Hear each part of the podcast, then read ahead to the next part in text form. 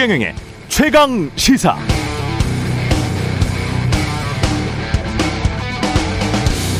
네, 토니 블링큰 미 국무부 장관이 중국을 방문하기 전 지난주에 제니 델런 미국 재무부 장관이 미국 국회에서 이런 말을 했습니다. 중국과 디커플링하고 미중과 무역 투자를 중단하면 미국에게는 재앙이 될 것이다. 토니 블링컨이 중국을 방문하고 기자회견을 하면서 한 말도 우리에게는 상당히 생경하게 들립니다. 우리는 타이완 독립을 지지하지 않는다. 우리는 중국 대만 어디든지 어떤 한쪽으로부터의 일방적인 현상 변경을 반대한다. 중국 대만 어디든지 어떤 한쪽으로부터의 일방적 현상 변경을 반대한다. 한국 언론에 비춰지기는 미중이 당장 갈라설 것처럼 행동하는 것 같았지만 미국은 그런 의도가 아니라는 점이 설명됐고 미국은 자신들의 국가 안보, 국익을 지키기 위해 정밀하게 조준된 행동만을 취해왔으며 앞으로도 그럴 것임을 명확히 하고 있습니다. 최강시사에서 이미 몇 번 비슷한 말을 한 적이 있는데요. 미국은 분명히 이렇게 나올 것이기 때문에 우리가 잘못 판단하면 안 된다. 마치 우리가 미국의 전위대처럼 나서서 중국 자극하는 발언하면서 한중 관계를 갈등 국면으로 몰아갈 필요는 없다고 강조해 왔습니다. 이미 엎어진 물그릇일 수도 있겠습니다만 바닥에 흘린 물이라도 어떻게든 주워 담아야 할 시기가 오고 있는 것 같습니다. 앞으로라도 정제되고 정밀한 외교를 했으면 좋겠습니다. 잠시의 국내용 정치를 위해서 국가 이익이 희생되는 외교는 최악의 외교입니다.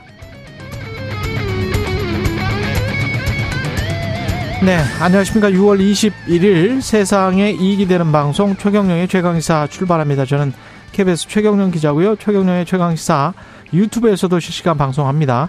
문자 참여는 짧은 문자 50원, 긴 문자 100원이 드는 샵 9730 콩오플 무료고요. KBS 일라디오 채널 정치, 경제, 사회, 문화 등 다양한 명품 콘텐츠가 있습니다. 구독과 좋아요, 댓글 많이 부탁드리고요. 오늘 최강 시사 국민의힘 김기현 대표가 제안한 의원 감축안에 대해서 조혜진 국민의힘 의원에게 들어보고요. 어, 추미애 전 법무부 장관 나옵니다. 2부에서 길게 만나보겠습니다.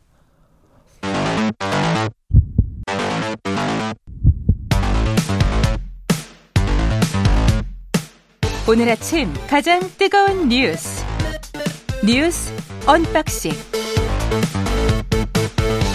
자 뉴스 unboxing 시작합니다. 민동기 기자 김민아 평론가 나와 있습니다. 안녕하십니까? 안녕하십니까? 예, 윤석열 대통령이 프랑스에서 부산 엑스포 유치를 위해서 어, 영어로 PT를 했습니다. 네, 프리젠테이션에 직접 나섰습니다.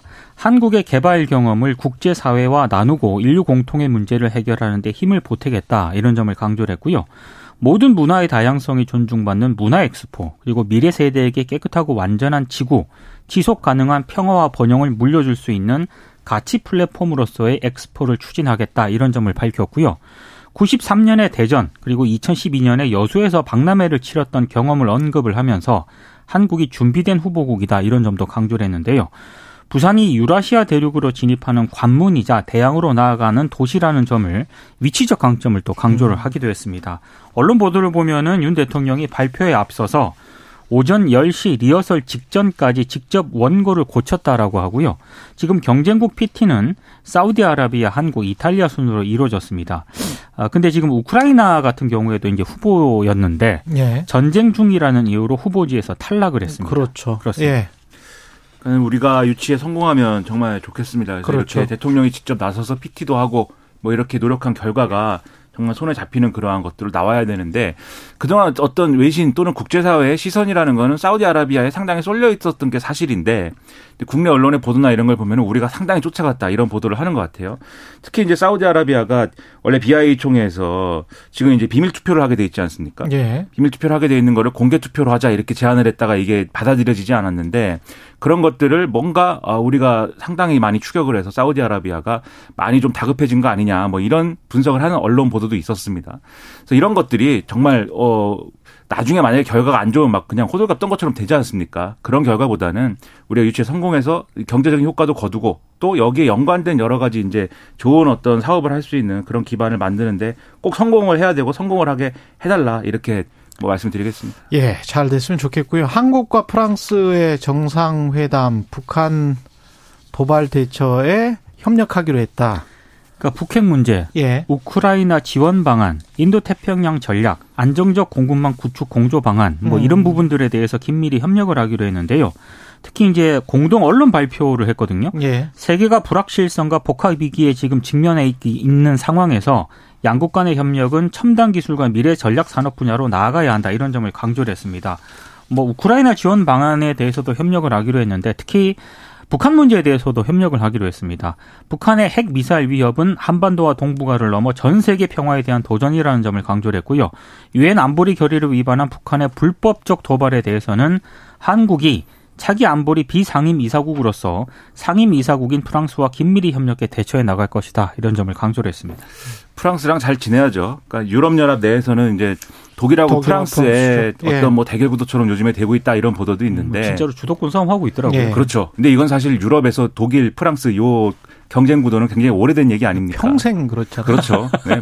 뭘 하든 둘은 뭐, 그러고 있으니까 사이가 안 좋더라고요. 천년 된 것 같습니다. 그렇죠. 네. 근데 뭐 예를 들면 우리가 또 뭐 둘 중에 하나랑 뭐만 친할 수는 없는 것이고 다양하게 친해야 되고 또 프랑스 마크롱 대통령의 행보나 전략 이런 것도 우리가 좀 뭐랄까 벤치마킹하거나 이런 것도 필요해요. 왜냐하면 마크롱 대통령도 국내에서는 여러 가지 비판이라든가 의구심이라든가 양쪽 모두에서 제기가 되고 있지만 예를 들면 중국하고 어떤 부분에서는 잘 지내자라는 태도로 가다가도 어떤 부분에서는 또 단호하게 긋는 부분도 있고 또 우크라이나 문제와 관련돼서도 우크라이나의 미온적인 거 아니냐 막 이랬는데 지난번에 G7 때 이 젤렌스키의 일본 방문에 대해서 또 큰 역할을 했다 이런 평가를 받기도 하고 그러니까 균형을 맞춰가고 있는 거거든요. 이 프랑스 외교가. 그렇, 원래부터 그랬어요. 그렇죠. 그렇죠. 사실은 미국이 독립 전쟁 할 때 프랑스가 옆에서 도와줬잖아요. 그렇죠. 그때 그렇죠. 예. 미국 내에서도 처음에 건국할 때 예. 영국파가 있고 프랑스파가 있고 음. 이런 분위기였거든요. 그때도. 근데 지금 미국이 가장 껄끄러운 서유럽 상대는 또 프랑스입니다. 맞습니다. 그렇죠. 예. 그래서 프랑스가 참 외교를 그 항상 늘 그런 식으로 했습니다. 정말 그런 식이 뭐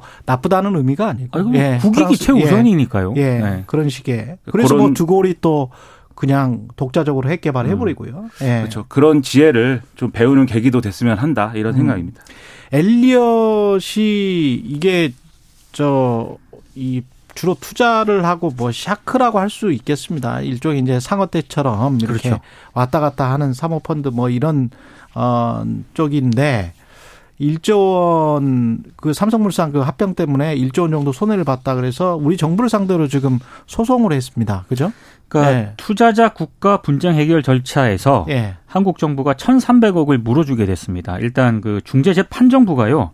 엘리엇 쪽의 주장 일부를 인용을 해서 우리 정부에 690억 이게 지급을 명했거든요. 예. 근데 이제 690억만 지급을 해야 되는 게 아니라 지연 이자가 있습니다. 지연 이자가 있겠죠. 이 지연 이자 합치면 한 천억 정도 되고요. 음. 법률 비용도 있거든요. 음. 이것까지 합치게 되면 약 한 천삼백억 정도 이제 물어줘야 되는 그런 상황인데 이 사건의 발단은 많은, 많은 분들이 아시겠지만 삼성물산과 제일모직이 합병한 2015년에 이제 발생을 그랬죠. 했습니다. 당시 삼성물산 지분 7.12%를 엘리엇이 보유하고 있었는데 당시 합병에 반대를 했거든요. 예. 근데 삼성물산의 최대 주주였던 국민연금공단이 찬성을 해서 합병이 성사가 됐고 그랬습니다. 당시 합병 비율이 1대 0.35였기 때문에 음. 삼성물산 주주들에게는 상당히 불리하게 작용을 했습니다. 그래서 엔지 엘리엇이 삼성물산과 제일모직 합병 과정에서 한국 정부가 국민연금 의사결정에 부당하게 개입했다면서 손해배상을 요구를 한 그런 상황이었거든요. 또 어찌 됐든 지금 뭐 일단 뭐 일부 승소라고 언론들이 판결을 하고 있고 법무부도 어제 일부 승소, 일부 패소. 네. 예. 엘리엇이 청구한 금액 가운데 약 7% 정도가 인용이 됐다. 그래서 우리 정부가 93% 승소했다라고 이제 입장을 밝혔는데 한 가지 좀 이상한 대목이 하나 있습니다. 예. 법률 비용 같은 경우에는 우리 정부가 엘리엇보다 8.5배나 부담을 하라고 지금 결정을 내렸거든요. 그렇죠. 이 부분에 대해서는 법무부가 판정문 분석 중이기 때문에 추가로 설명할 수 없다. 뭐 이렇게 해명을 하고는 있습니다만 이자랑 법률 비용을 다 포함하면은 뭐 한 천억이 훨씬 더 1,300억 정도. 1,300억 정도. 그렇습니다. 예. 근데 한 가지 좀 지적할 대목은 또 있는 것 같아요. 그러니까 투자자 국가 분쟁 해결 절차에 대한 비판인데요. 이게 엘리엇이 이른바 그 언론들이 분류를 하면은 불량 투자자지 않습니까? 예. 불량 투자자도 보호하는 이 투자자 국가 분쟁 해결 절차에 대해서는 여러 가지 또, 또 비판도 제기가 되고 있는 상황입니다. 그건 미국한테 이야기를 해야죠. 미국 기준인데. 아, 이 이거 미국 회사 아니에요? 그리고 맞습니다. 예. 미국계 헤지 펀드입니다. 미국계잖아요. 예. 그렇죠. 그다음 IST 소송과 관련돼서 그런데 이, 그, 그 근본적인 그러한 이제 비판도 가능하겠지만 음.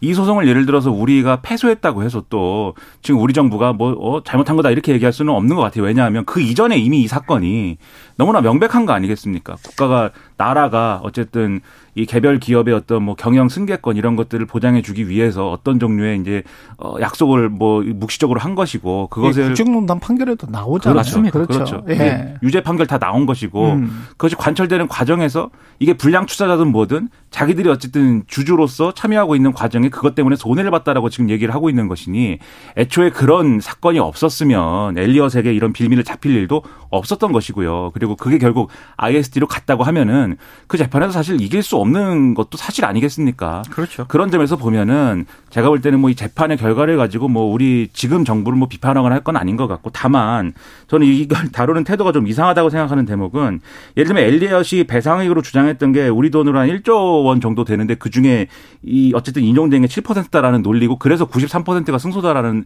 설명을 법무부가 하는 거지 않습니까? 음. 저는 그런 설명을 왜 하는가 이런 의문이 있어요. 왜냐하면 배상액은 엘리엇이, 엘리엇이 주장을 한 거지 않습니까? 주장한 액수가 그런 거지 않습니까? 그렇죠. 자기들의 산정 기준이 있겠지만 음. 보통 이런 IST 소송하고 이러면은 이런 헤지펀드나 이런 데서는 과다하게 잡거든요. 이 그렇겠죠. 배상액을. 예. 그렇기 때문에 여기서 몇 퍼센트가 승소 몇 퍼센트가 인용됐기 때문에 사실상 승소다.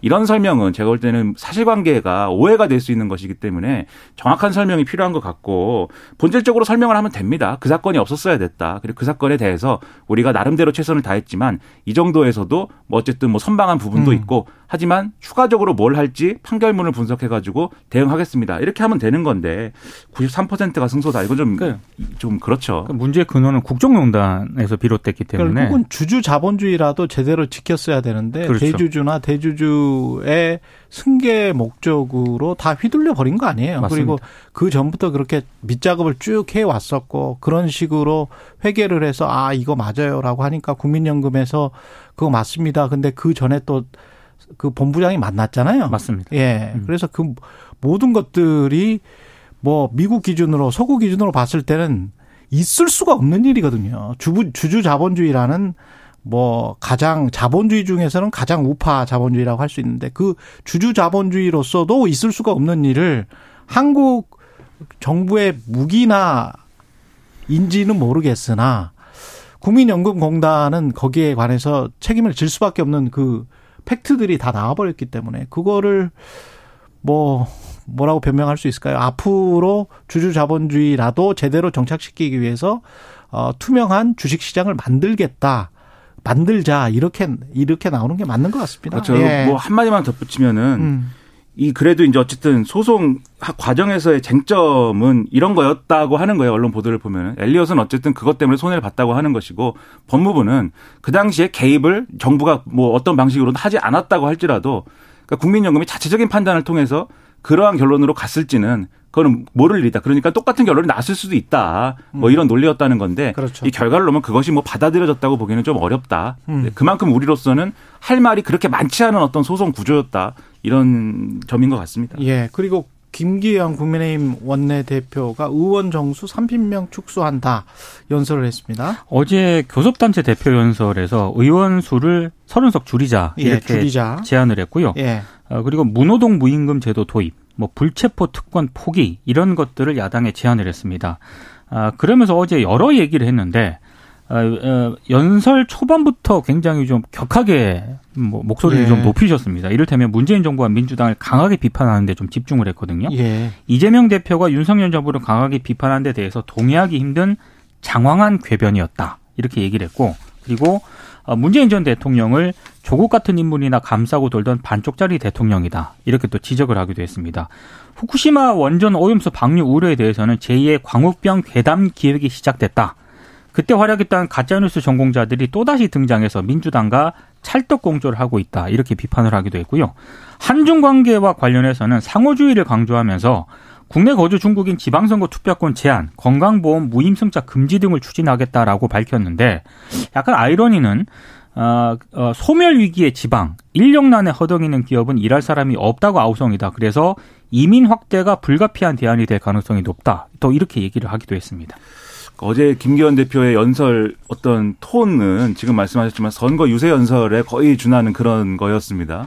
그래서 저는 그걸 보면서 아 이게 뭔가 정치적인 어떠한 그런 의 뭐 의도, 목적, 목표 이런 것을 가지고 어쨌든 진행되는 그런 톤이구나 이렇게 느꼈는데 실제로 이 언론 보도난 걸 보면은 김기현 대표가 이재명 대표 교섭단체 연설 하기 전에는 이 정치 쇄신안에 집중하는 좀 차분한 톤으로 준비를 했는데 아. 이재명 대표가 이제 예를 들면은 뭐 여러 가지 정부 비판 뭐 압구정 정권이다 이러면서 비판을 막 나를 세웠지 않습니까? 예. 그래서 우리도 가만히 있을 수 없다 뭐 이렇게 한 느낌인 것 같아요. 그래서 이렇게 나온 것 같은데 저는 어쨌든 뭐 이런 어떤 정치 쟁점화되는 어떤 국내 정치적 요인들이 여러 가지가 있겠지만 어쨌든 주목이 되는 것은 이 정치 쇄신안에 국회의원 정수 10% 감축에 대해서 예를 들면 어제 이제 정개특위 공론조사 관련돼서 하는 논의에서도 나온 얘기인데 박원호 서울대 교수가 이렇게 얘기했거든요. 공론조사 자료 이, 이, 이 설명하고 만든 그 교수 중 한 명인 박원호 교수가 예를 들면은 국회의원 정수 늘려야 된다, 비례대표 늘려야 된다 이 주장에 대해서 길 걷는 정치학자 10명 붙잡고 물어보면 9명은 늘려야 된다고 하고 비례대표 늘려야 된다고 한다. 음.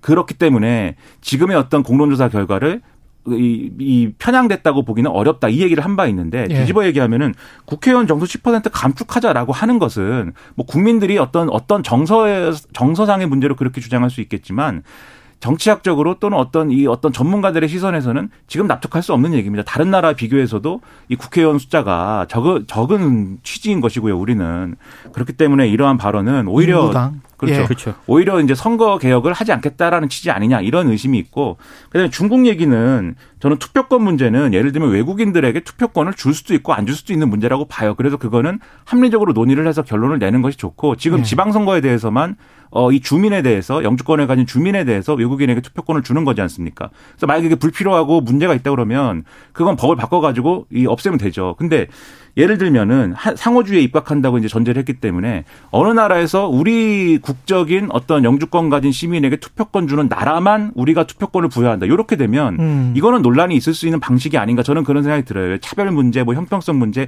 매년 제기될 거 아닙니까? 그러면 선거 있을 때마다. 그래서 그것이 가능한 제도 구성인가 의문이고 그 다음에 이민은 불가피하다. 이게 김기현 대표 논리잖아요. 그렇죠. 또 이민을 많이 받아야 된다라고 얘기하면서 지금 건강보험도 그렇고 투표권도 그렇고 그러한 대상이 되는 사람들에 대한 혜택이라든가 권리 보장을 줄여야 된다. 이렇게 얘기를 하면 그 특정 국가를 또 이야기를 하고 뭐 이런 것들이 사실은 그렇죠. 또 국내 정치용으로 비칠 수가 있어요. 전반적으로 그렇죠. 뭔가를 고심한 것인가? 그렇죠. 그래서 이게 예. 앞뒤가 안 맞는 것처럼 느껴지면은 다음에 드는 생각은 뭐냐면 결국 이른바 이제 반중 정서 이런 것들을 활용하는 정치하는 거 아니냐 음. 이런 의심으로 가거든요. 그러니까 야당을 통 야당 전임 정권을 통해서 계속 반일 죽창가로 일관했다 이렇게 비판하지 않았습니까? 그러면 이번 정권 국민의힘은 그러한 어떤 편향에 빠지지 않는 그러한 정치를 해야 되는데 예. 반대편으로 생각되는 반중 반일 주창가의 중국 버전으로 간다. 이러면 또 안 되는 거잖아요. 예. 그런 비판을 좀이 의식했으면 좋겠다라는 생각입니다. 주루미님이 김기현은 김기현 의원은 당 대표지 원내 대표가 아니다. 원내 대표라고 우리가 그랬었나요? 예. 중간에 그런 이야기가 나왔었나 음. 봅니다. 그래서 지적하신 것 같고요. 감사합니다. 예, 당대표 맞죠. 예.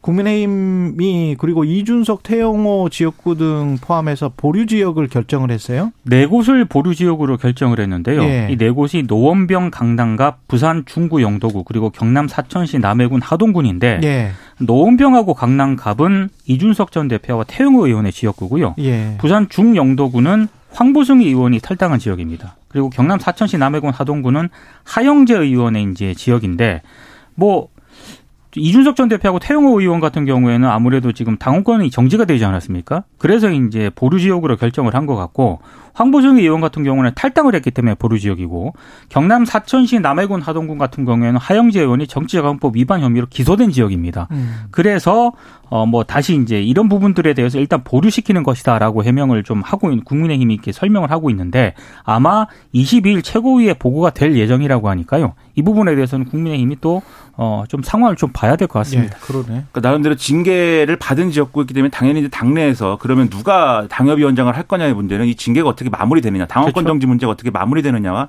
연관돼 있어서 그러한 조치일 텐데 다만 아마도 이런 조치들이 당내 공천 경쟁 그리고 그것을 통한 어떤 잡음 이런 것들로부터 자유롭지 못한 조치들이 앞으로 될 거예요. 그러면 그것을 얼마나 잘 관리하고 매끄럽게 가느냐 김기현 대표에게 안겨진 굉장히 큰 숙제이다 이렇게 생각이 됩니다. 예. 뉴스 unboxing 민동기 기자 김민아 평론가였습니다. 고맙습니다. 고맙습니다. 고맙습니다. KBS 1라디오 최경영의 최강시사 듣고 계신 지금 시각 7시 40분입니다. 오늘 하루 이슈의 중심. 당신의 아침을 책임지는 직격 인터뷰. 여러분은 지금 KBS 1라디오 최경영의 최강 시사와 함께하고 계십니다. 네.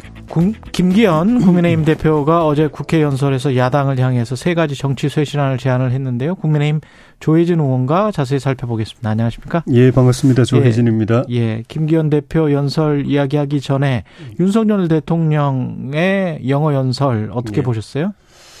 어, 국내파거든요, 영어가. 예. 유학을 하신 분도 아니고 영문학을 전공한 분도 아닌데 지난번에 미 의회 연설에 이어서 이번 그 그런 그 엑스포 네. 그 PT 연설을 보면서 많은 국민들이 아마 비슷하게 생각하셨을 것 같아요.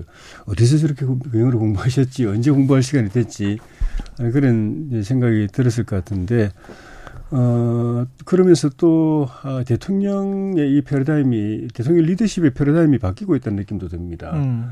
그, 그 옛날에 전 지금까지는 그거는 뭐 다른 나라는 지금까지도 마찬가지지만은. 네.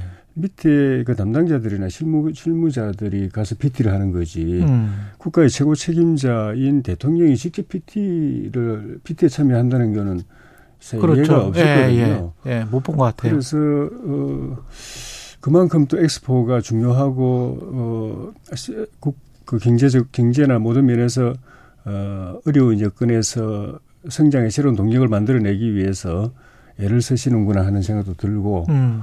그게 또 어, 대통령께서 국민들에게 약속했던 제1호 대한민국 제1호 영업사원을 음. 이제 행동으로 실천하는 모습으로도 보이고 어 그런 만큼 우리가 후발주자에서 사실은 그 기대가 적었는데 예.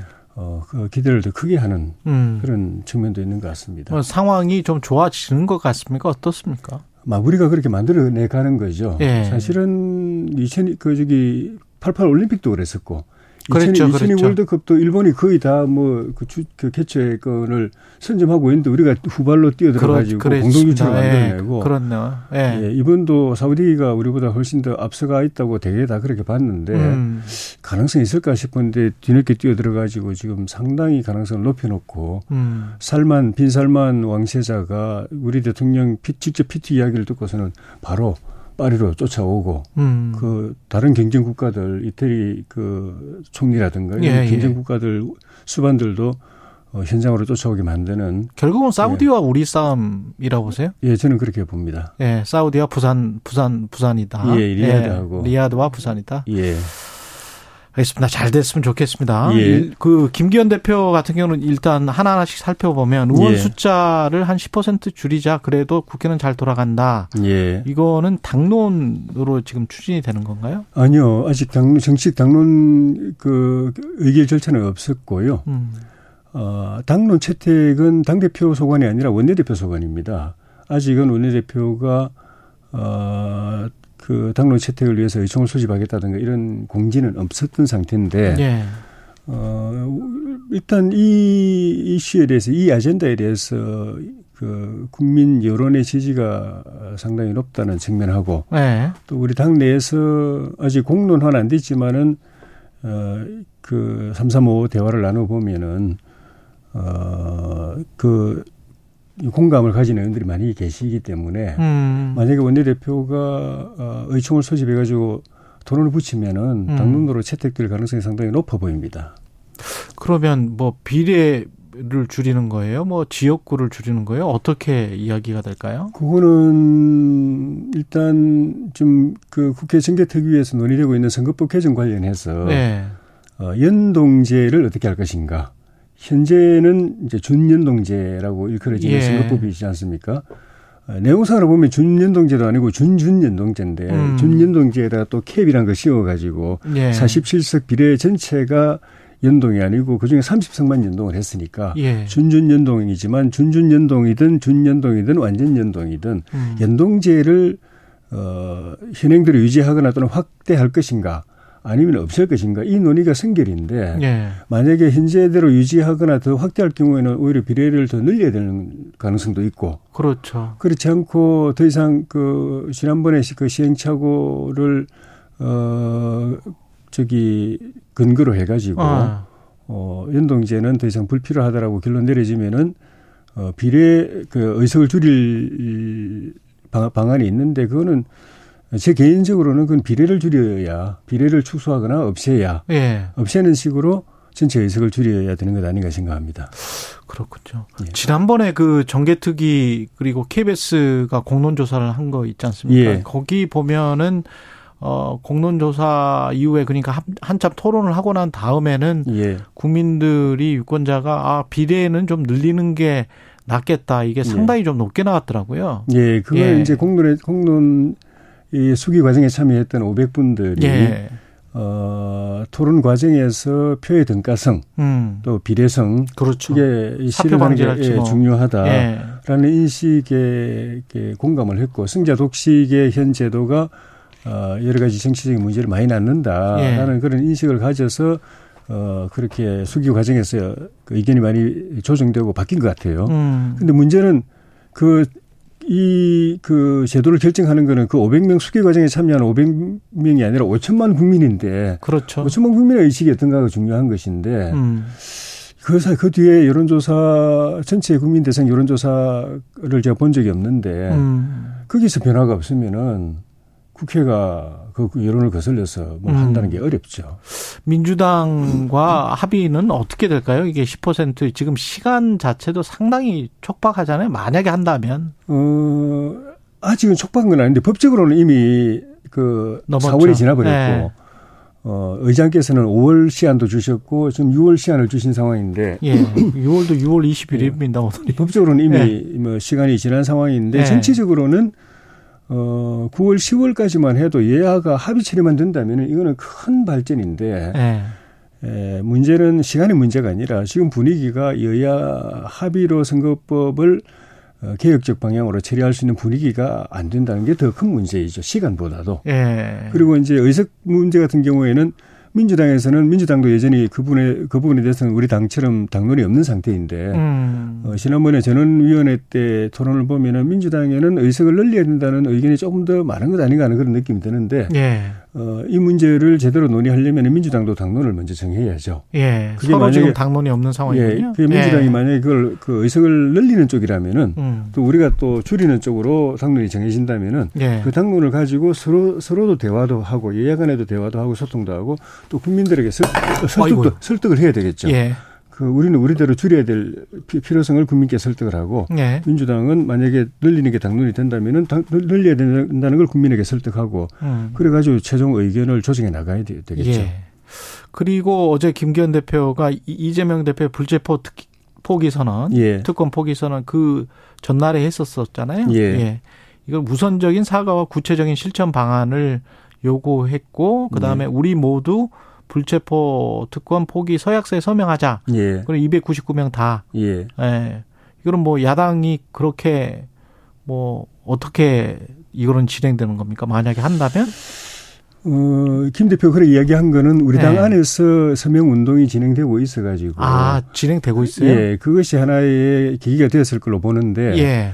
어, 민주당 측에다가 그거를 공동으로 서약 하자고 요구를 한 거는 제가 보기에는 아마 아마도 어, 이재명 대표가 대선 때 그걸 공약을 했고 아. 민주당 차원에서도 여러 번 선거 때마다 어, 약속을 해놓고 실제로는 그걸 안 지켰기 때문에 음. 어제 그저께 그러니까 그 그저께 당 대표 대표 연설 때 이재명 대표가 불체포특권 포기하겠다고 이야기했지만 그 말로 했을 뿐이다. 음. 지난해 전에도 말로 해놓고 결국은 완전히 뒤집지 않았느냐. 예.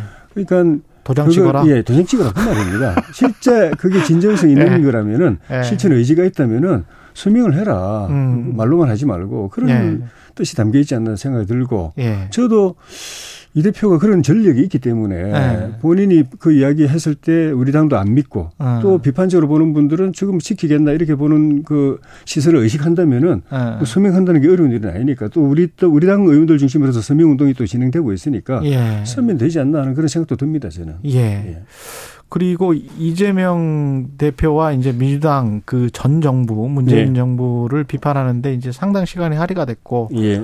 어떤 전반적인 집권 여당으로서의 민생 문제랄지 어떤 국정과 관련된 비전이랄지 이런 것들과 관련해서는 김기현 대표 연설에서 좀 많이 없었던 것 아니냐. 이거는 야당 측의 비판인데. 그건 아닙니다. 야당도 예. 아마 그 김 대표의 대정부 질문 내용에 집중 제대로 못했을 거예요. 음. 그 전에 그 전날 이재명 대표 연설 때도 예간에 계속된 소란 속에서 어 그 연설 내용이 제대로 안 들리는 그런 상황이 진행됐는데 어제는 더 심했어요. 더 심해가지고 이렇게 그 전에 배포는 배포합니다. 배포는 하잖아요. 배포하면 그 모니터도 네. 뜹니다. 그렇죠. 그러니까 관심 있으면은 그 전에 네. 볼 수도 있고 현장에서 모니터로도 볼 수 있는데 네. 뭐 야당은 그저께 그 이재명 대표 때 우리가 어필을 해서 그런지 모르겠지만 그 거의 두 배 두 배 이상으로 네. 그렇게 해가지고 아마 야당 의원들 가운데 진지하게 그 모니터를 보면서 그 본 분들은 그렇게 생각 안 할 텐데 왜냐면 아, 거기 내용들이 다 들어있었기 거기 내용이 있었다. 예, 충분히 들어있었습니다. 예. 결정적인 변화라고 해가지고 하나 둘 셋 넷 큰 단락의 소 제목까지 달아가면서 앞으로 윤석열 정부가 하고자 하는 일을 굉장히 이 광범위하게 강력한 음. 의지를 실어가지고 어 거기다가 이게 표출을 했었습니다. 그랬군요. 예. 예. 그 민주당 같은 경우는 혁신위가 발표가 됐고 혁신위원들까지 지금 발표가 됐는데 예. 어떻게 보세요? 저도 어, 그동안에 우리 당의 음. 혁신위원을 한 두 번 정도 했었는데 아, 예.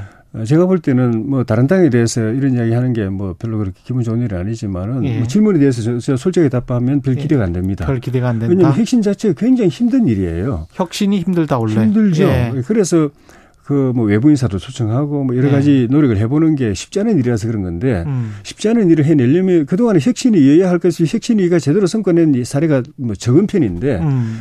하려면은 혁신위원장이나 위원들이 첫째는 혁신 의지가 아주 강해야 됩니다. 의지 예. 열정이 강해야 되고 두 번째는 그 당의 내부 상황을 어느 정도는 알아야 됩니다. 아. 조직과 구성과 문제점 이런 거는 어느 정도 알아야지 문외한이 들어와서 짧은 시간 안에 하다 하려고 하면은 덜리기만 하고 끝나버립니다. 예. 세 번째는 지금 당에 들어와서 혁신을 맡았지만 나름은 그래도 기초적인 보관을 가지고 있어야 됩니다. 음. 그런데 이 혁신위원 혁신위원도 그렇지만은 우리 김은경 위원장 말씀하시는 걸 보니까 첫째는 혁신 의지가 있는지가 좀 의심스러워요. 음. 뭐 돈봉투 사건에 대해서도 이거는 국민들 민주당이 가장 지금 어, 좀 큰 상처를 입고 있는 부분 중에 하나인데 예. 이거는 반성이 아니라 이게 조작일 가능성도 있는 것처럼 이야기를 해버리고 그리고 어, 돈봉투 사건에 대해서는 자기가 조사를 하겠다고 그러면서 이재명 대표와 관련된 사법 리스크에 대해서는 그거는 그 사법 절차에 들어가 있기 때문에 당에서 조사, 조사할 필요가 없다고 이야기를 해요. 음. 근데 돈봉투 사건도 사법 절차에 들어가 있거든요. 이미 네. 일부 재판도 진행되고 음. 있습니다. 근데 그거는 조사하겠다 그러면서 이재명 대표, 이재명 대표 사법 리스크를 어떻게 하느냐가 어떻게 보면은 민주당의 최대의 혁신 과제로 다들 인식을 하고 있는데 그걸 그냥 우리는 손안 대겠다고 이야기해 버리니까 의지가 있는가 싶기도 하고 그렇습니다. 황보승 의원 같은 경우는 탈당이 이 꼬리 자르기 아니냐 이런 비판이 나오고 있는데 예. 정치자금과 관련해서 뭐가 있어요? 경찰 수사가 진행 중이니까 아직 결과가 나오지 않아서 뭐 공식적으로 확인된 건 없는 상태고요. 예. 어, 그, 다른 사람이 이제 음. 전 남편이나 이런 분들이 이제 문제 제기를 하고 있는데, 음. 어, 경찰 수사가 진행되고 있기 때문에 경찰 수사 과정에서 당과 관련된 부분이 있으면은 당연히 당도 조사를 받게 될 것이기 때문에 알겠습니다. 탈당했다고 해서 꼬리가 잘라지지는 않습니다. 조혜진 국민의힘 의원이었습니다. 고맙습니다. 고맙습니다.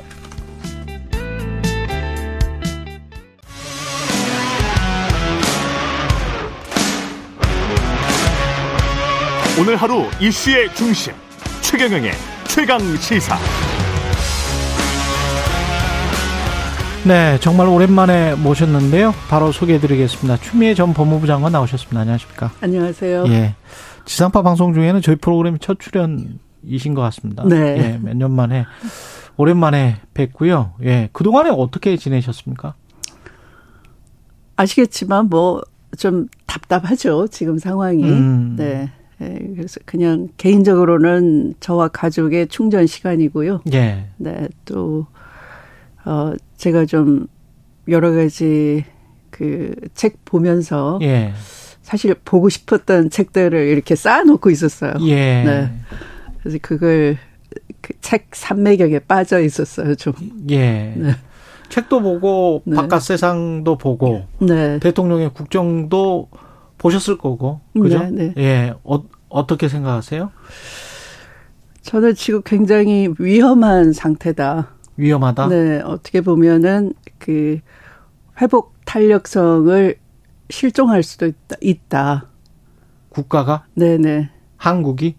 우리 한국이 예. 마치 그 어, 가만히 있으라라고 세월호 선장이 얘기를 해서 예. 그 말을 믿고 가만히 있었던 어, 사람들이 고스란히 피해를 입었던 것처럼 음. 대한민국 전체 국민이 어, 대통령 한 사람이 가만히 있으라 음. 마치 무슨 어, 장대한 어, 그런 큰 뭐 계획이 있는 것처럼 음. 그렇게 하고 언론도 침묵을 하고 있고 비판을 하지 못하게 하고 있고 비판을 하면은 마치 그것이 비판 그 자체가 국익을 해치는 것처럼 몰아붙이고 예. 하는 상황인 만큼 예. 네. 어, 이렇게 가면은 어그 세월호가 이 급변침으로 가라앉아 버렸듯이 국가 전체 대한민국 호가 가라앉을 수 있겠구나 하는 굉장히 위험한 상황이다. 이렇게 느끼죠. 반론 차원에서 이렇게 질문드려 볼게요. 한국이 그래도 자유민주주의 사회인데 대통령이 네. 아무리 권력이 크다고 해도 네. 그동안에 그래도 그렇게 저렇게 해서 이렇게 조금씩이라도 전진해 왔잖아요. 네. 나중에 네. 보면. 네. 그 앞으로도 그러지 않을까 그런 낙관적인 희망은 없습니까? 어, 결국은 국민이 예. 어, 그것을 극복해 온 우리나라의 역사가 있는 것이죠. 음. 너무나 희생이 컸죠. 예. 네. 네. 그런데 지금은 이 검찰 국가가 음. 어, 한쪽으로는 이 폭력 체제를 구축하고 있는 중 같고요. 예. 어, 보다 심각하게는 저는 인간 안보를 파괴하고 있다. 인간 안보? 인간 안보. 네. 어, 지금 예. 뭐 가장 심각한 문제가 이 핵 폐기수 어, 방류 문제잖아요. 예. 네. 그것에 대해서 사실 폭력 체제라는 것은 어, 이 우리가 그 일제를 생각하면은 항일 자주 독립의 역사라고 우리가 얘기를 하지만 예. 어, 보통 사람들한테는 그냥 그, 그, 공포 정치를 포갑 정치를 당한 거예요. 음. 그러니까 폭력 체제의 극복의 역사라 할 수 있어요. 한마디로. 예.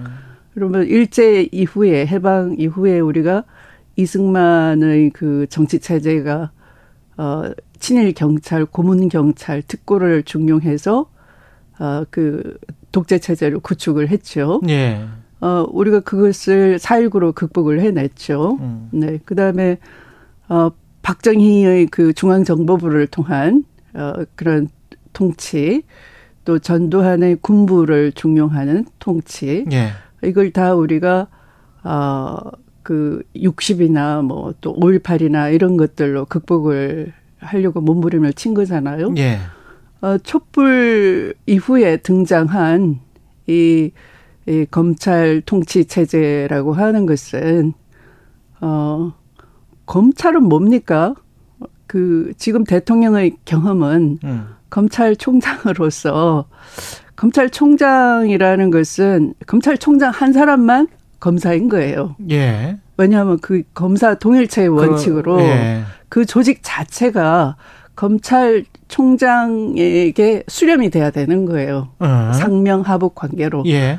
어떻게 보면 군대보다 더 심각한 거죠. 근데 그걸 정부에 그대로 지금. 근데 지금은 저는 이것을 예. 어, 검사 동일체의 원칙이 음. 입법부, 사법부까지 아 행정부뿐만이 아니고 행정부뿐만 아니라 몽땅 다 대통령 한 사람의 뜻대로 그러니까 공직이나 관직이 국민에게 봉사해야 되잖아요. 예. 그리고 공직 관직 사이에는 조직 간에 어떤 권한 위임도 있어야 되고 음. 어, 또 그 권한 위임자끼리의 상호 견제도 있어야 되고 다른 의견 내부 비판이 있어야 되는데 그게 일체 없는 거잖아요. 아, 네. 그래서 검찰 국가다. 그러니까 이것이 검사 동일체의 원칙이 이, 이 나라 공조직 전반에 번져 있는 저는 이것을 권력 동일체 원칙이다라고 아, 말하고 싶어요. 검찰 국가의 네네. 권력 동일체 네, 원칙이다. 그러니까 어 역대 어떤 권위주의 정부보다 가장 위협적이고 위험하다. 음. 네, 이렇게 생각이 들어요. 근데 만약에 말씀대로 그렇게 완전히 네. 어 장악이 됐다면 방법은 없는 거 아닙니까? 어 사실은 이 권력에 네. 이익을 보려는 자는 어 아첨과 아부를 하고요. 음. 어 또 일반 시민들은 공포를 느끼죠. 네. 어 그 전 정부를 한번 생각해 보십시오.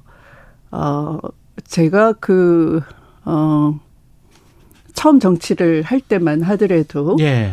그 외무부에서 그 외교 행랑의 그 지방 선거를 연기하라라는 문건을 보고 어그 당시 외무부 공무원이 해외 공간에 가 있는 그 외교 행랑을 발견한 예.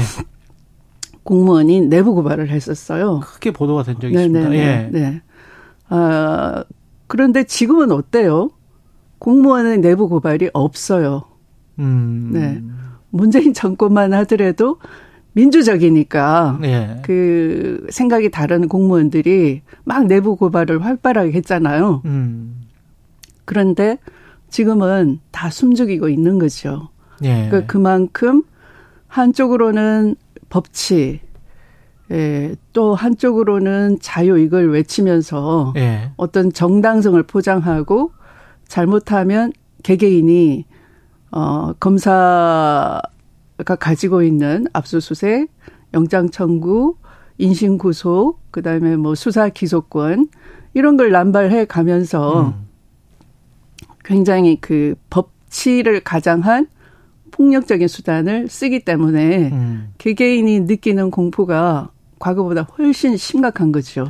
그렇게 숨지고 있다는 징후 뭐 사실 뭐 이런 것들을 발견할 네. 수 있는 게 최근에 뭐 수능과 관련한 이조 장관의 발언이랄지 네네, 그렇죠. 뭐, 그 뭐 최고의 전문가다. 전, 이, 이미 뭐 이 관련해서 수사를 했기 때문에 네. 뭐 교육과 관련해서는 전문가다라는 집권 여당 관계자 이야기랄지 이런 거를 통해서 지금 보고 계시는 거예요?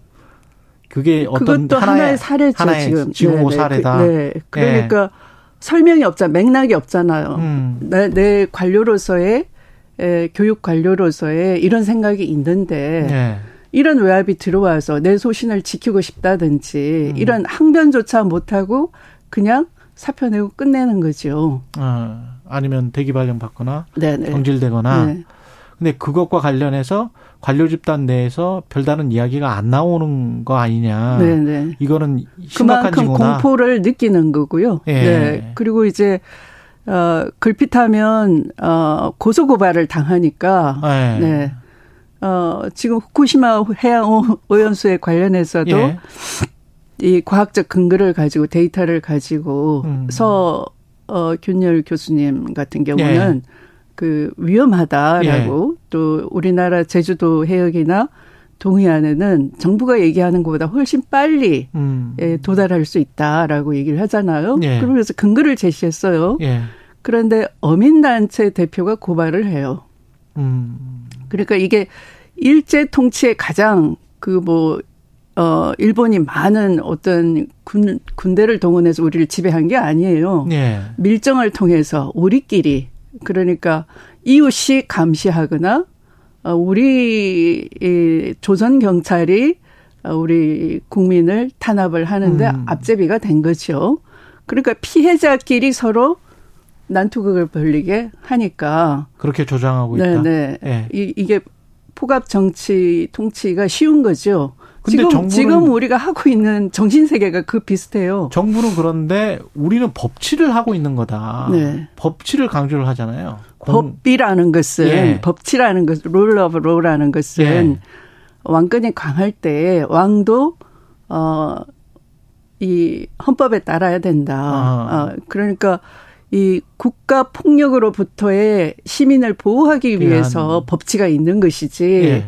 어떤 어, 통치권자의 어, 도구가 법이, 법이 아니라고요. 아니다. 네. 그러니까 법치, 예. 자유 이런 것들이 완전히 그 본말이 전도돼서 음. 거꾸로 사용되고 있는데 자유도 어떤가요? 예. 뭐뭐로부터의 자유인 것이지 누구의 자유가 아니에요. 예. 그러니까 어 억눌린 자들, 그러니까 음. 공포를 겪는 자들이 공포로부터의 자유, 어 또는 음. 포갑으로부터의 자유, 인신 구속으로부터의 자유.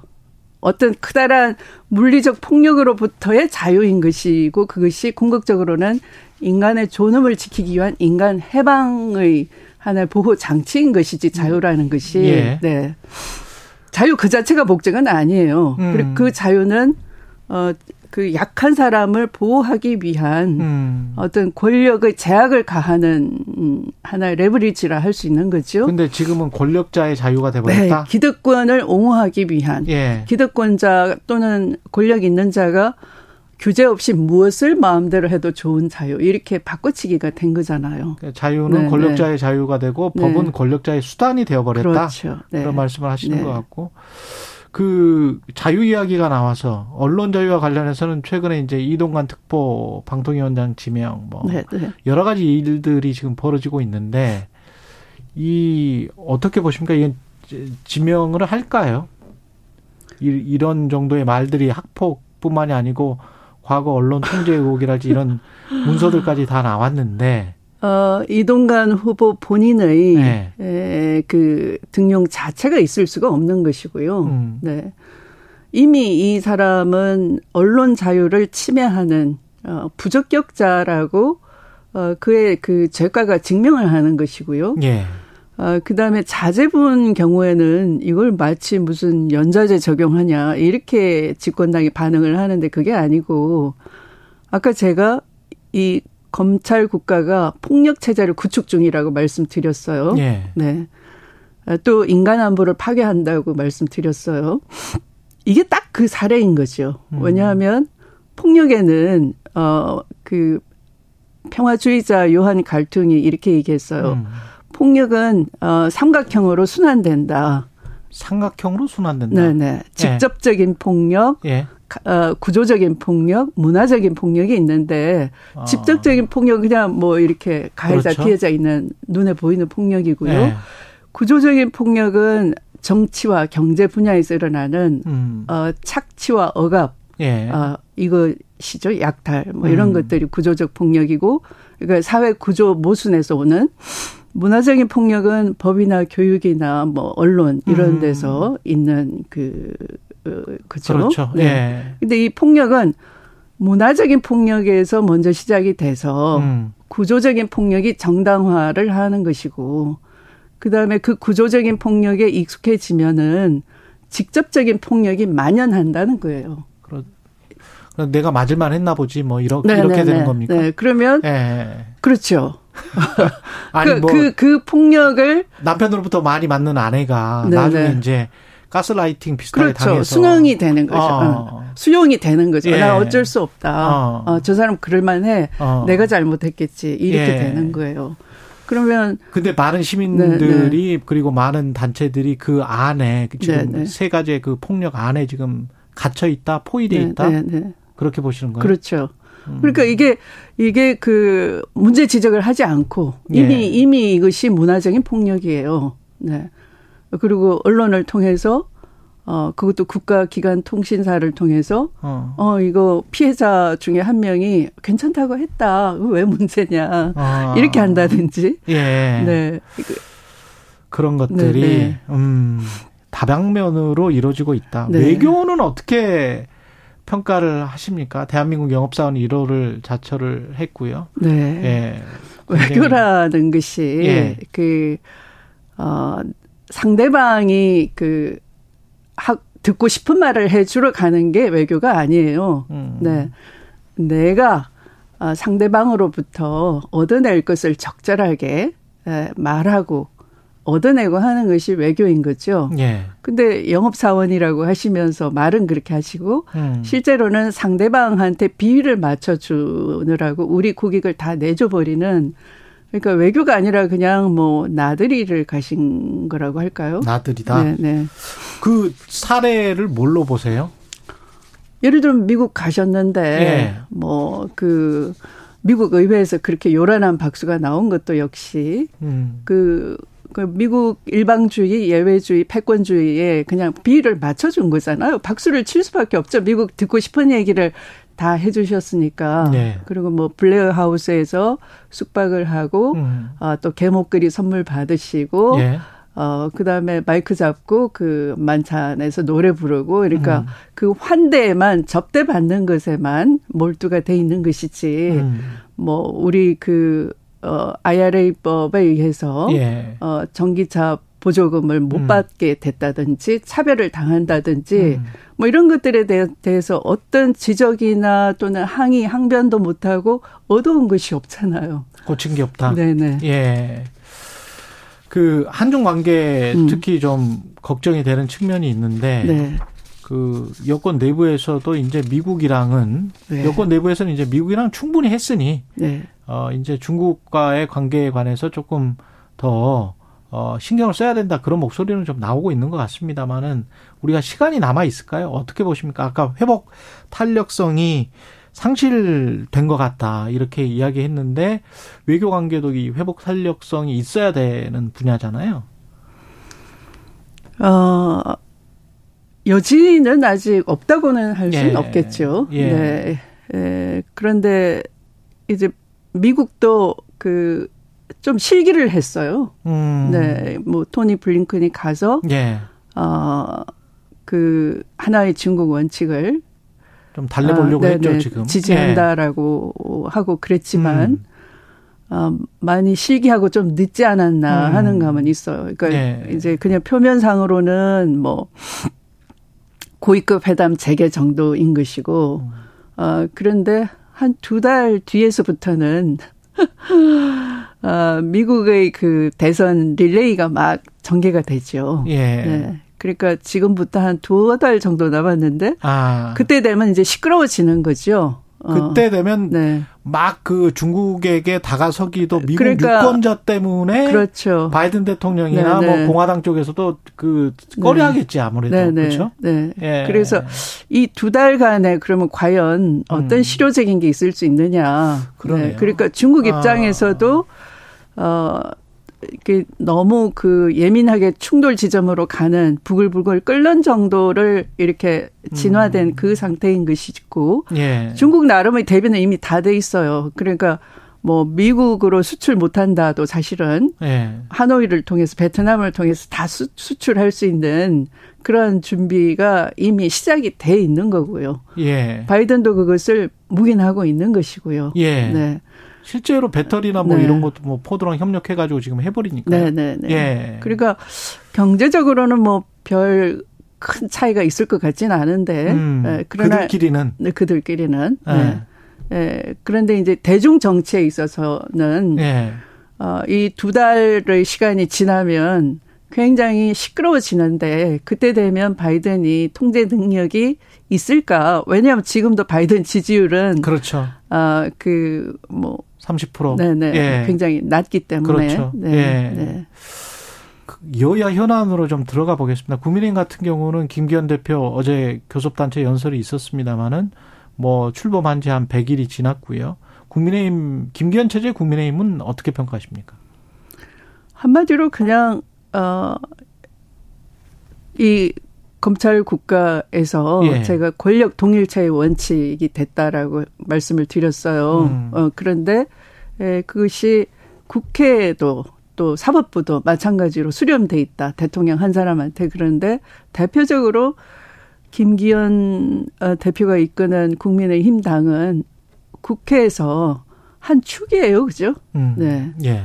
아, 제 1당이 민주당이지만 또 제2당으로서 집권당 국회의 한 축인데 이게 당청 관계가 어, 파트너십이어야지만 예속 관계가 아니고 이렇게 음. 동등한 파트너가 돼야지만 예. 이게 국회도 어, 삼권 분립의 한 축으로서 잘 돌아가고 국회 나름의 점검과 견제와 균형, 민주 정치가 가능한 거죠. 음. 국민의 여론을 수렴해서 전달하고 그러니까 지금 교육에 대한 대통령의 개입에 대해서 뭐 집권당에서 의원이 하는 얘기가 음. 그 입시 비리를 수사했기 때문에 대통령이 예. 교육에 대해서 잘한다라고 하잖아요. 예.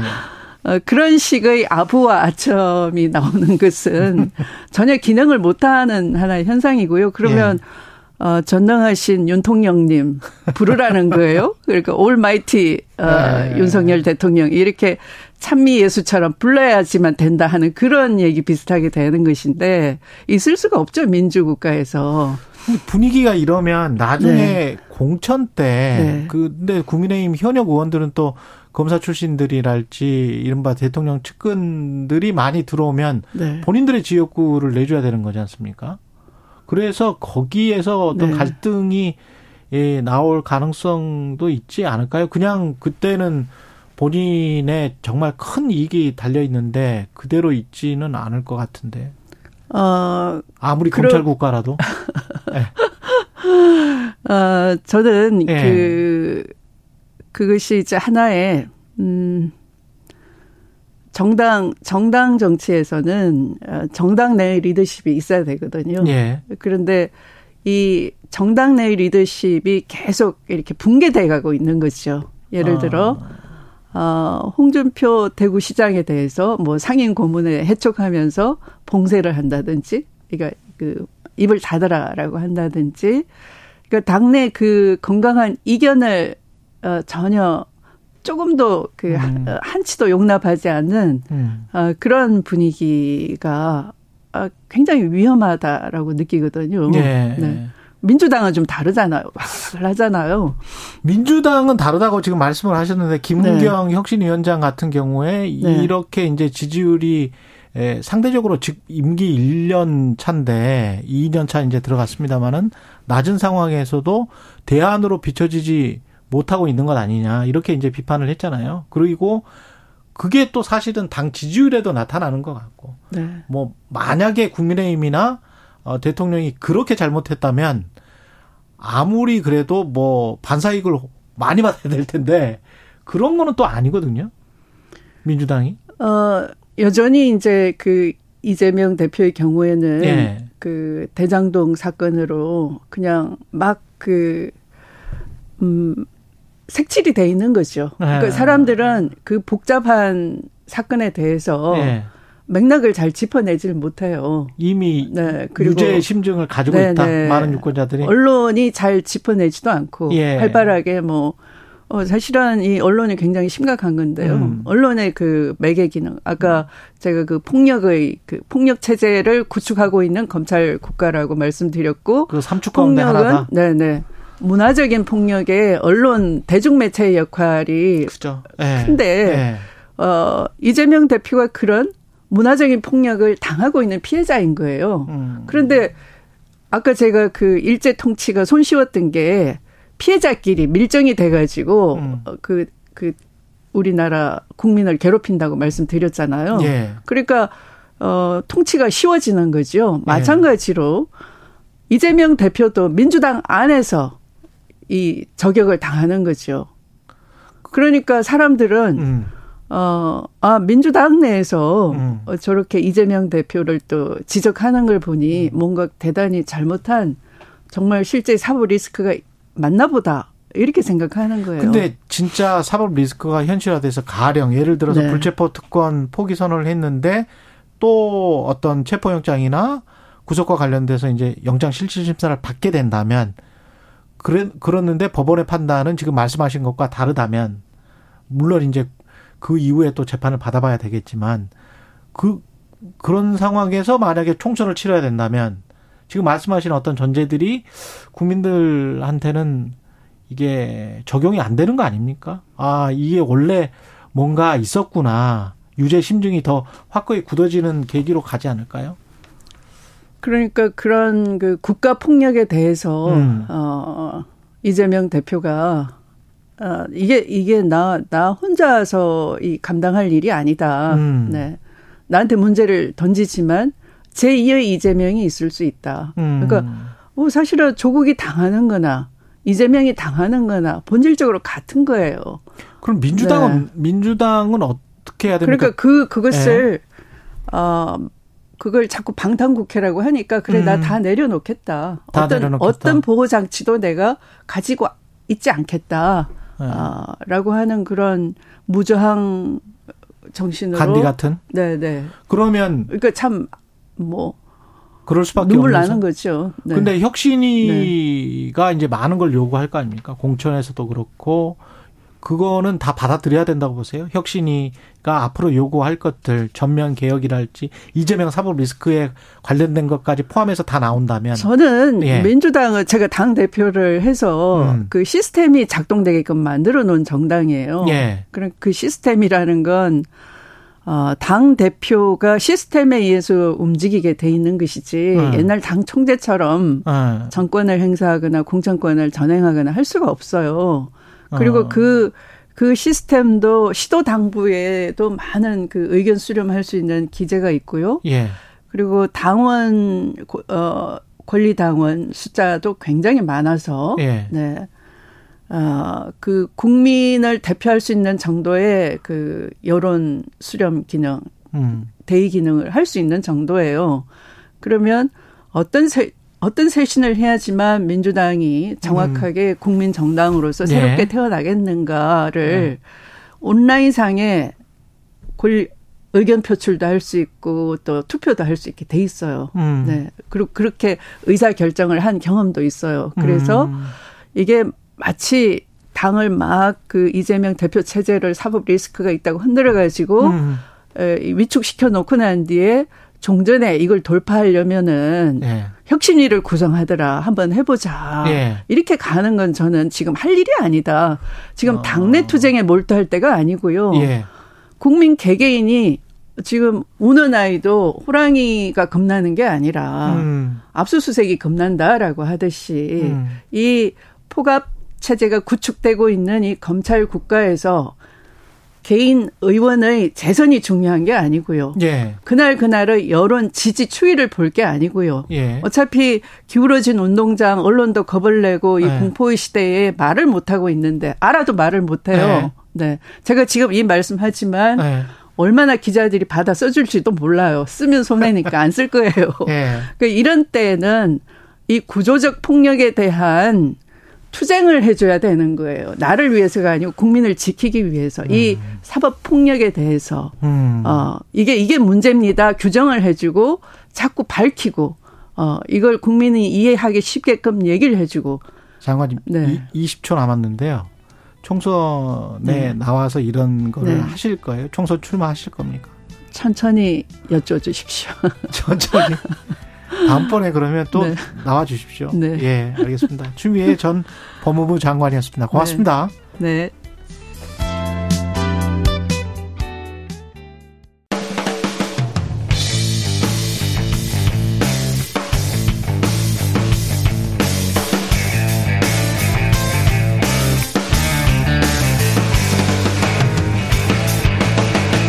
최경영의 최강 시사.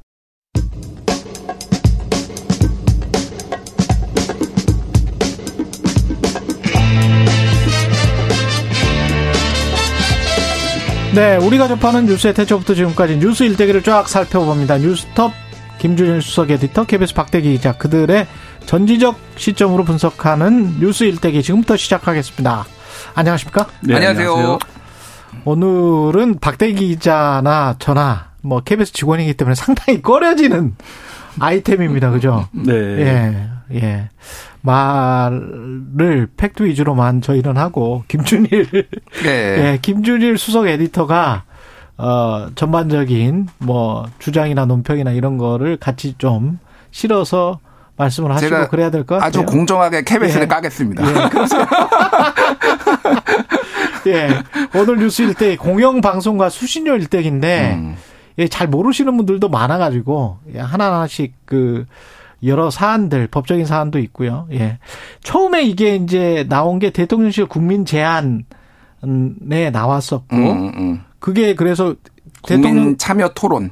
그게 갔죠. 뭐 문항이 뭐였고 뭐, 왜 97%였고 어떻게 된 거였어요? 그러니까 그게? 먼저 요거를 말씀드리기 예. 전에 제 의견부터 먼저 말씀을 드릴게요. 예. 저는 수신료에 대해서 분리징수에 찬성도 반대하지 않습니다. 예, 찬성도 네. 반대도 하지 않는다. 예, 예. 다만 요거에 전제 조건이 있어요. 분리징수를 예. 하려면은 여러 가지 전제 조건이 있는데 음. 사회적으로 굉장히 이거 토론이 좀 필요하다. 음. 이런 것들이 필요하고 이거에 대해서 미칠 영향에 대해서 장기 플랜을 가지고 해야 된다라는 건데 왜 장기 플랜인지에 대해서는 제가 방송 광고 시장에 대해서 분석을 하면서 말씀을 드리고 아, 광고 예, 예, 자 이게 일단은 이게 좀 제가 페이스북 글을 하나 썼어요. 저 예. 지난번에 음. 따봉으로 여론조사하는 용산 뭐 이런 글을 써서 굉장히 많이 여기 화제도 되고 인용이 됐는데 예. 이 국민 참여 토론을 제가 들어가 보고 깜짝 놀랐어요.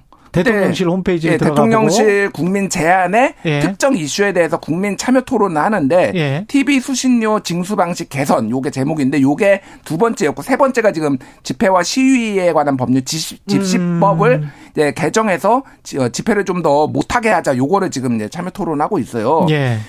이게 지금 그때 96.5%가 국민들이 수신료 분리징수에 찬성했다라고 나왔잖아요. 그랬죠? 예. 예. 그, 부시, 어, 그 96.5%가 뭐냐면은 예. 좋아요를 누른 사람이 전체 비중의 96%다 이거예요. 그럼 싫어요도 있어요, 거기에? 그러니까 추천을 누른 사람이 이거 따봉이라고 하죠. 이거 예, 따봉. 뭐 엄지척 요거를 예. 누른 사람이 56,226명. 예. 그리고 비추천 엄지 예. 내림 이거 누른 사람이 2,000 25명. 예. 그러니까 야 따봉 누른 사람이 야 지금 96, 96.5%니까 예. 이거 전 국민의 96.5%가 분리진도 찬성한 거 아니야라고 용산에서 보도자를 낸 거예요. 그러니까 이게. 아.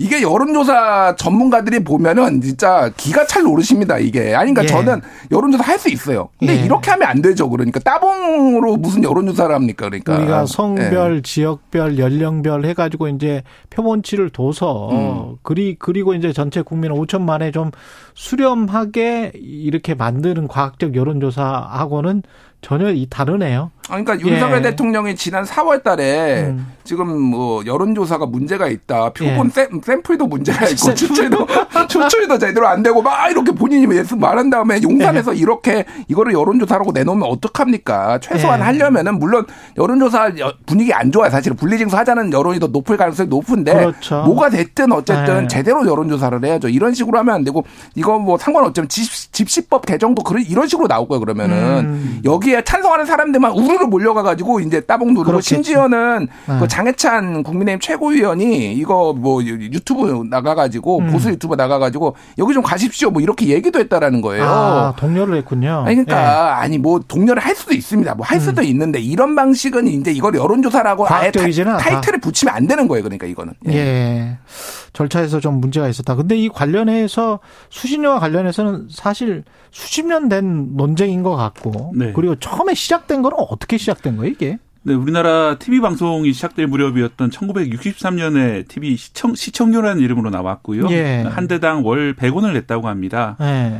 어, 시청료가 1900, TV 시청료. 예, 예. 시청료가 1974년도에 500원, 예, 1980년에 800원으로 올랐다가 예, 1980년 12월 1일 날 우리나라에서 컬러 TV 방송이 시작이 됩니다. 음. 예, 그 그러면서 이제 1981년도 4월부터 예, 컬러방 TV 경우에는 월 2,500원의 시청료를 책정했다 이렇게 아, 있거든요. 컬러 TV만 예, 예. 81년부터 예, 그렇습니다. 그래서 왜 2,500원이냐 하면은 당시에 신문 구독료를 하면은 한 달에 2,500원을 냈다고 합니다. 그래서 아, 신문 구독료가 2,500원이었기 예, 신문 구독료에 준해서 이렇게 걷자 이래서 2,500원이 됐는데 에, 그 이후 이제 42년 동안 같은 요금인 2,500원이 유지가 되고 있었고요. 음. 에, 저도 이제 이번 사태 참 마음이 아픕니다만 과거를 생각해 보면은 1980년대 예. 그때 당시에 이제 KBS다 아니면 이제 MBC에 대해서 좀 예. 약간 시민들 중에 안 좋아하시는 분들이 많았어요. 왜냐하면 이제 정, 너무나 친정부적이다. 이래서 그때는 독재 정부 예. 시대였죠. 그렇죠. 예. 그러니까 시청료 거부 운동을 하자. 뭐 이런 예. 어릴 때 저도 봤던 기억이 나는데요. 예. 에, 그때 이제 요금이 2,500원이었는데 지금도 이제 유지되고 있는 상황입니다. 예, 그렇군요. 이게 지금 이 수신료 분리징수 같은 경우는 언제 도입이 된 건가요? 94년? 94년에 분리징수가 아니라 통합징수를 한 아, 거죠. 통합징수, 통합징수. 예, 그러니까 예, 통합징수를 한 예, 거죠. 그 전에는 이제 분리징 원래 분리징수에서 그러니까 별도의 고지서가 나온 거예요. 그래가지고 그러니까. 그 수신료 징수원들이 과거에는 있, 었죠 맞아요. 그렇죠. 그래가지고 가가호 방문해서 음. 그 받고 뭐 이랬던 거잖아요. 맞습니다. 예, 그렇죠? 예, 예.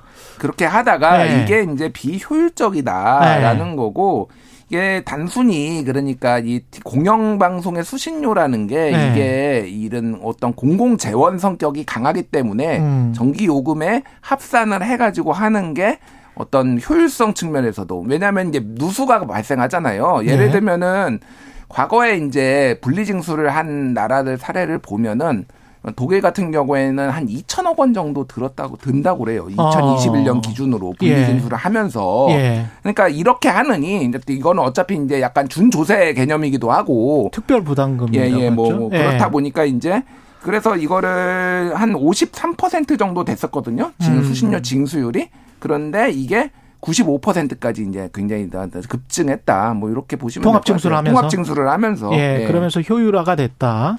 KBS 입장에서는 그런 것이고 음. 그 다음에 이제 국민들은 나름 분리징수를 하면 안 낼 수 있다. 이건 안 낼 수는 있는 겁니까 법적으로?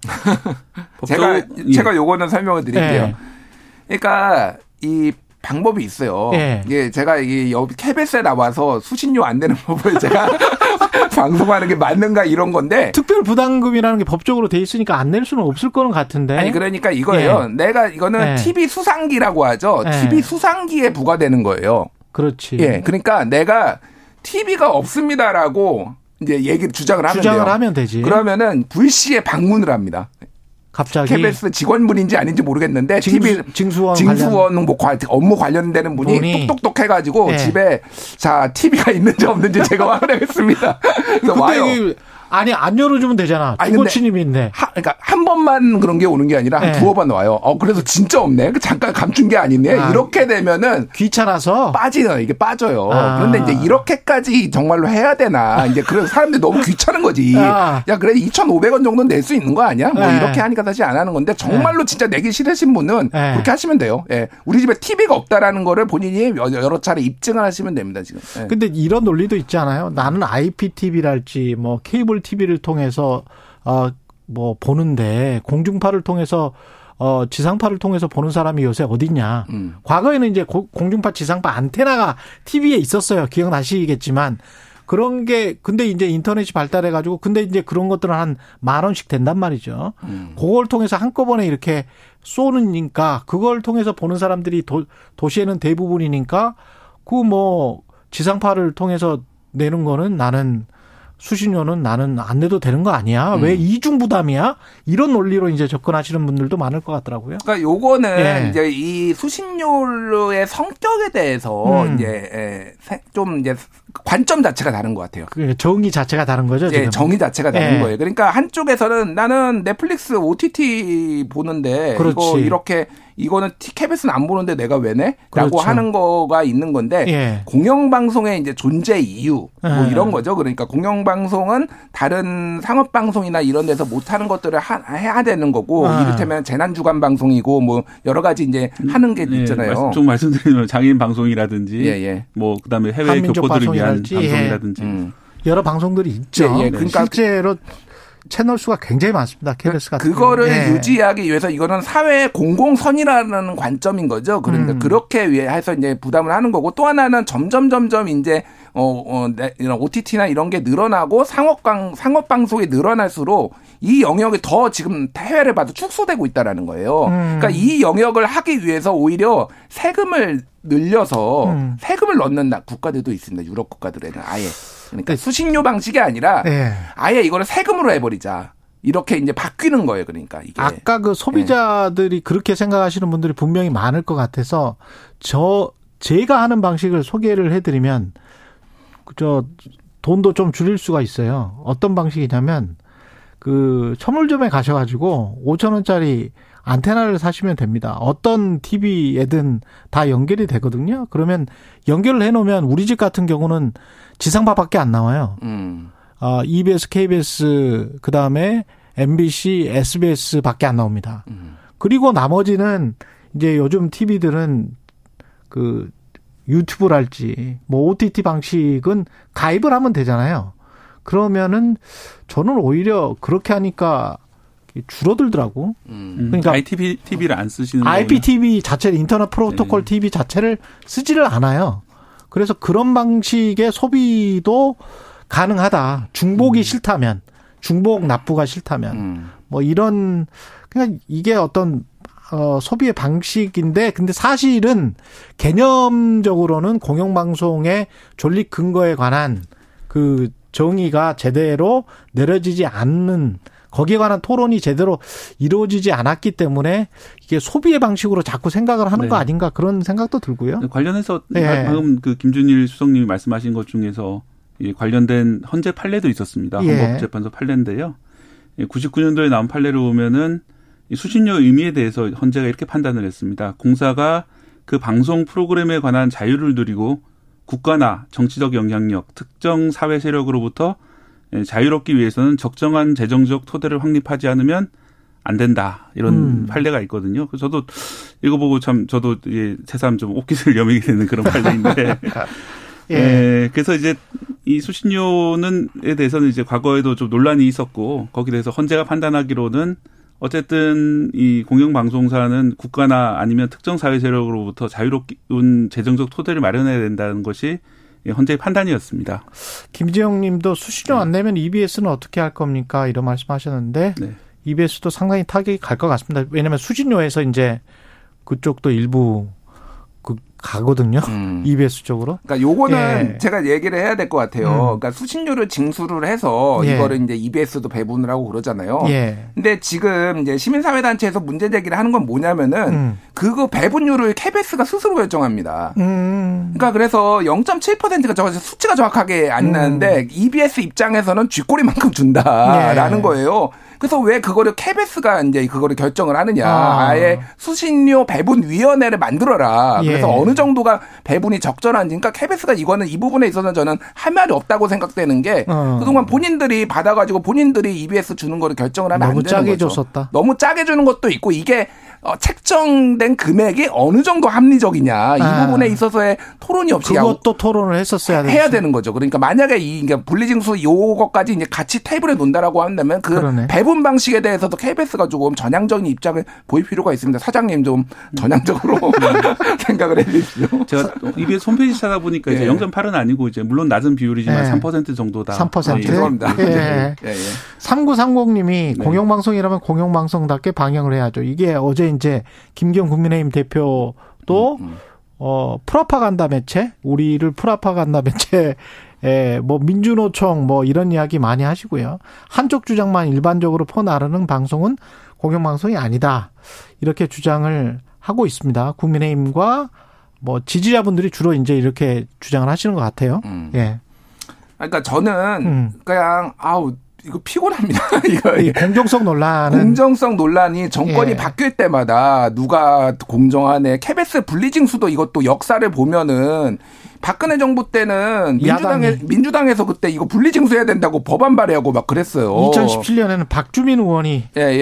예. 뭐 노무현 정부 때는 예, 그때는 또 한나라당이 그때 뭐 분리징수해야 된다라고 해서 음. 왜 이렇게 케베스를 괴롭 괴롭 이거 가지고 괴롭히냐 그러니까 나는 예. 좀 치사해 보인다. 솔직히 얘기하면은 돈 가지고 이제 목줄 재겠다라는 거잖아. 이게 정치권이 그래서 이 공영방송에 대해서 사장 아. 선임부터 해가지고 이런 식으로 이제 뭐 이 수신료 가지고 이렇게 하는 게 맞느냐. 이제 음. 근본적인 좀 의미가 좀 문제 제기를 해야 될 것 같아요. 그러니까 예. 이거에 대해서는 지금 현재 정부 여당도 문제지만은 민주당이나 야당도 할 말이 없습니다. 자기네들이 유리한 방식으로 어떻게 해서든 KBS나 공영방송의 영향력을 행사하려고 지금까지 내로남불식으로 해오다가 음. 이제 와서 뭐 투사처럼 지금 행동을 하는 거 음. 이건 그러니까 이거를 좀 어떻게 이 이 수신료 분리징수 뭐 요거 테이블에 올라왔으면은 이거와 음. 관련돼서 공영방송의 역할 이런 거 위상 재정립 뭐 그리고 어떻게 하면 외풍으로부터 이거를 좀 막을 수 있는지 이런 것까지 좀 같이 테이블에 올려놨으면 좋겠어요 사실은 이거를 분리징수 얘기만 띡 해버리면은 이게 다 문제가 자유와 언론 예. 독립 차원에서도 논의가 돼야 된다.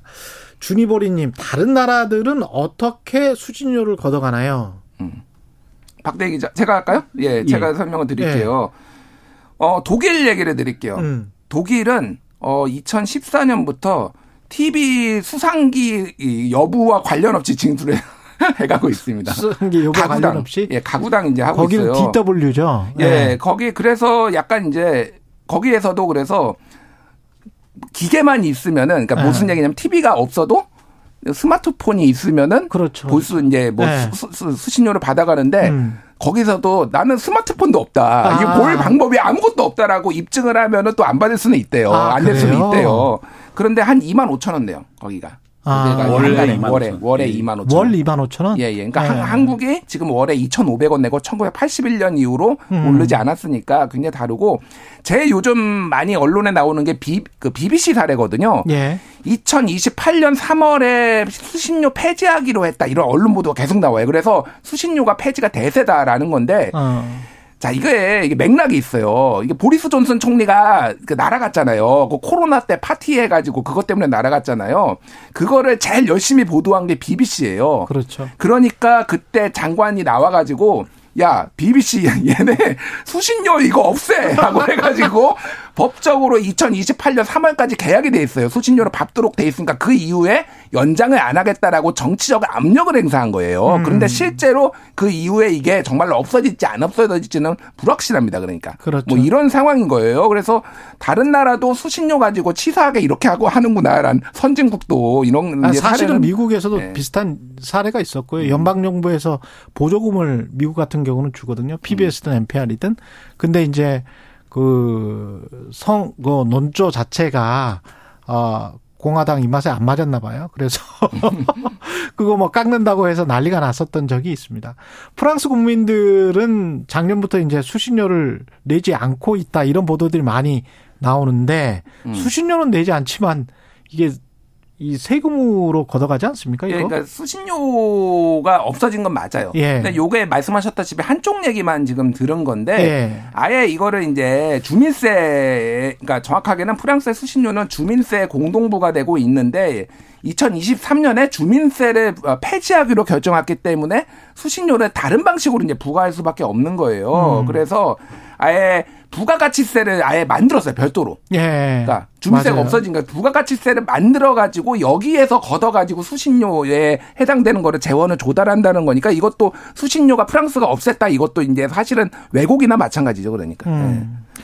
KBS도 이 논의를 사실은 음. 1TV, 2TV 이 포함해서 전부 다 어, 광고를 받지 않고 뭐 클린 TV로 또는 뭐 라디오도 다 마찬가지로 그렇게 콘텐츠를 제공을 공, 공익적으로 한다면 네. 그게 가장 바람직한 모습이긴 할 텐데. 예, 그렇다면 그죠? 이제 하지만 아까 보신 것처럼 예. 보다 10배 많이 받는 이제 그런 이제 예, 상황이 될 상황이 테고. 될 때면 그렇게 충분히 가능하겠죠. 그러면. 예. 근데 이제 만약에 KBS 같은 경우에 수신료를 받지 못하게 된다면 광고 시장에 분명히 뛰어들 거란 말이죠. 네. 음, 얘가 예, 말씀하시죠. 네. 제가 이게 네. 가장 조금 이 이게 케베스 분리징수를 얘기하시는 분들이 지금 근시안적으로 얘기를 하는 건데 예. 자 작년에 케베스 매출이 1조 5천억 원 정도 되거든요. 음. 이 중에서 수신료가 6,900억 원 정도 되니까 전체의 46.8%한 음. 7천억 원 됩니다. 그리고 광고가 17.8% 협찬 4.8%뭐 등등등이에요. 뭐 방송 콘텐츠 판매도 있고 자, 그런데 만약에 분리징수를 하게 되면 현재 7천억 원 작년에 걷었잖아요. 이게 KBS의 추산으로는 1천억 원까지 떨어질 수 있다라는 거예요. 그럼 7천억 원에서 1천억 원 빼면 6천억 원이잖아요. 예. 6천억 원을 어떤 방식으로든 KBS는 지금 메울 수밖에 없어요. 그러니까 어떤 식으로. 그러면 어떻게 되느냐? 방송 광고 시장에 이제 제대로 뛰어드는 거예요. 지금 KBS 2TV 같은 경우에는 공식적으로는 이제 협찬성 광고 아니면 캠페인성 광고만 이제 음. 받는 걸로 돼 있거든요. 근데 지난해 이제 방송 광고 시장을 좀 말씀을 드리면은 어, 종편까지 합쳐가지고 방송 광고 시장이 1조 6천억 원 정도 됐어요. 예. 거기에서 KBS가 2,600억 원, MBC가 2,700억 원, SBS가 3,700억 원 이렇게 됐는데 KBS가 만약에 광고 시장에 그럼 뛰어들면은 지금 부족한 부분을 분리징수하면은 나머지 종편들, TV조선, 채널A, 어. 뭐 SBS, MBC들이 다 방송 광고 매출이 다 줄어드는 거예요. 그러면은 어. 이게 그러니까 전체 이 방송판 자체가 다 흔들리고 괴멸적인 상황이 올 수 있어요. 왜냐하면 방송 광고 시장은 지금 한 5년째 지금 정체예요. 그렇죠. 그렇죠. 다른 광고, 디지털 광고가 늘어나고 있기 때문에 음. 텔베스가 뛰어드는 순간 이제 그런 문제가 발생을 한단 말이에요. 그러니까 이거를 음. 분리징수를 하더라도 시간을 가지고 해야 되는 거예요. 이게 시장이 적응할 수 있게 이쪽 시장이. 근데 이거 당장 지금부터 한다? 이러면 이제 난리가 난다라는 거. 당장 시, 예, 예. 행령을 갑자기 이제 고치고 그것도 그 기간도 뭐 보통 40일인데 10일로 줄였고 시행령 개정은 이미 입법 예고했고 방통위가 이렇게 막 서두르는 거에 진짜 정치적인 의도가 없는지 그런 것도 좀 살펴봐야 될 것 같은데 절차적으로도 좀 이상한 거 아니에요? 원래 다섯 명이었는데 네. 지금 세 명만 있는 상태에서 그냥 2대 1로 그냥 음. 쭉 지금 가는 거잖아요. 그러니까 최민희 의원의 방통위원회 적절하냐 예. 이렇게면은 좀 중립적인 인사냐에 대해서는 논란이 있을 수 있는데 음. 최민희 의원이 민주당에 추천한 지 세 달이 됐는데 임명을 안 합니다 지금 이유가 없어요. 그냥 임명을 안 하고 있어요. 왜 예. 그러느냐? 그러니까 여기에서 여당의 수적 우위를 정부 여당의 수적 우위를 만들기 위해서 예. 지금 하고 그렇게 임명도 안 하고 있다라는 얘기가 있어요. 그러면 방통위원장도 예. 면직 때 가지고 지금 사실은 대행인 체제나 대행이죠. 김효재 그러니까 방통위원장 대행. 이게, 이게 이런 방식으로 지금 위원장도 없는데 이렇게 밀어붙이는 게 맞느냐라는 음. 거고 지금 입법 예고 기간도 원래는 40일로 해야 되는데 이거 10일로 단축해 버렸어요. 그래서 음. 이게 이제 시민단체에서도 지금 소송을 걸었고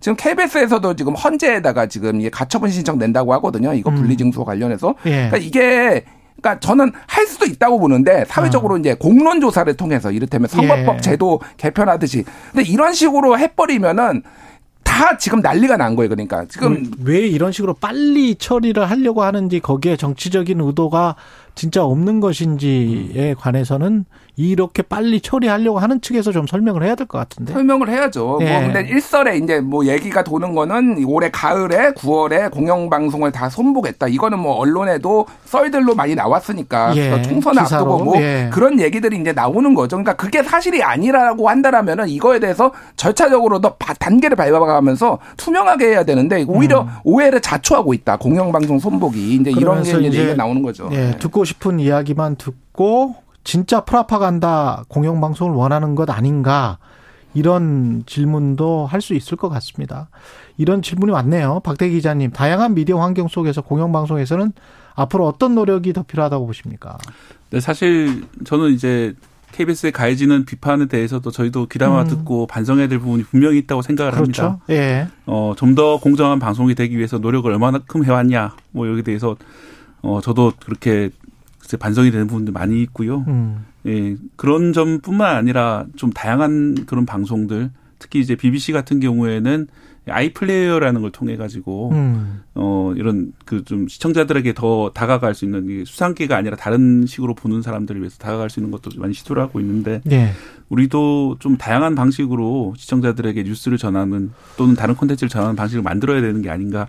음. 그게 그 수신료 2,500원 을 내는 국민들에 대한 그 보답이 아닌가 생각이 듭니다. 예. 그러니까 요거를 한마디 얘기해야 될것 네. 같아요. TV 중심으로 하다 보니까 헬스장에 30대 있는데 30대에 다 2,500원씩 부과를 해가지고 이게 뭡니까 이게? 예. 아이 좀꼭 이런 꼼수 좀 하지 마세요 진짜. 그거는 네, 네. 뭐 그렇죠. 이런 논의를 할 때 제대로 한번 그거는 한 업소에 한 번만 2,500원만 부과해야 될 것 같은데. 그러니까 아니면 아예 이런 업소에 대해서는 아. 뭐만 원을 낸다. 뭐 그렇지. 이런 식으로 좀 특별 음. 규정을 만들던지 이거 곱하기 몇 해가지고 막 30대씩 해버리면 화가 안 납니까 이게. 예.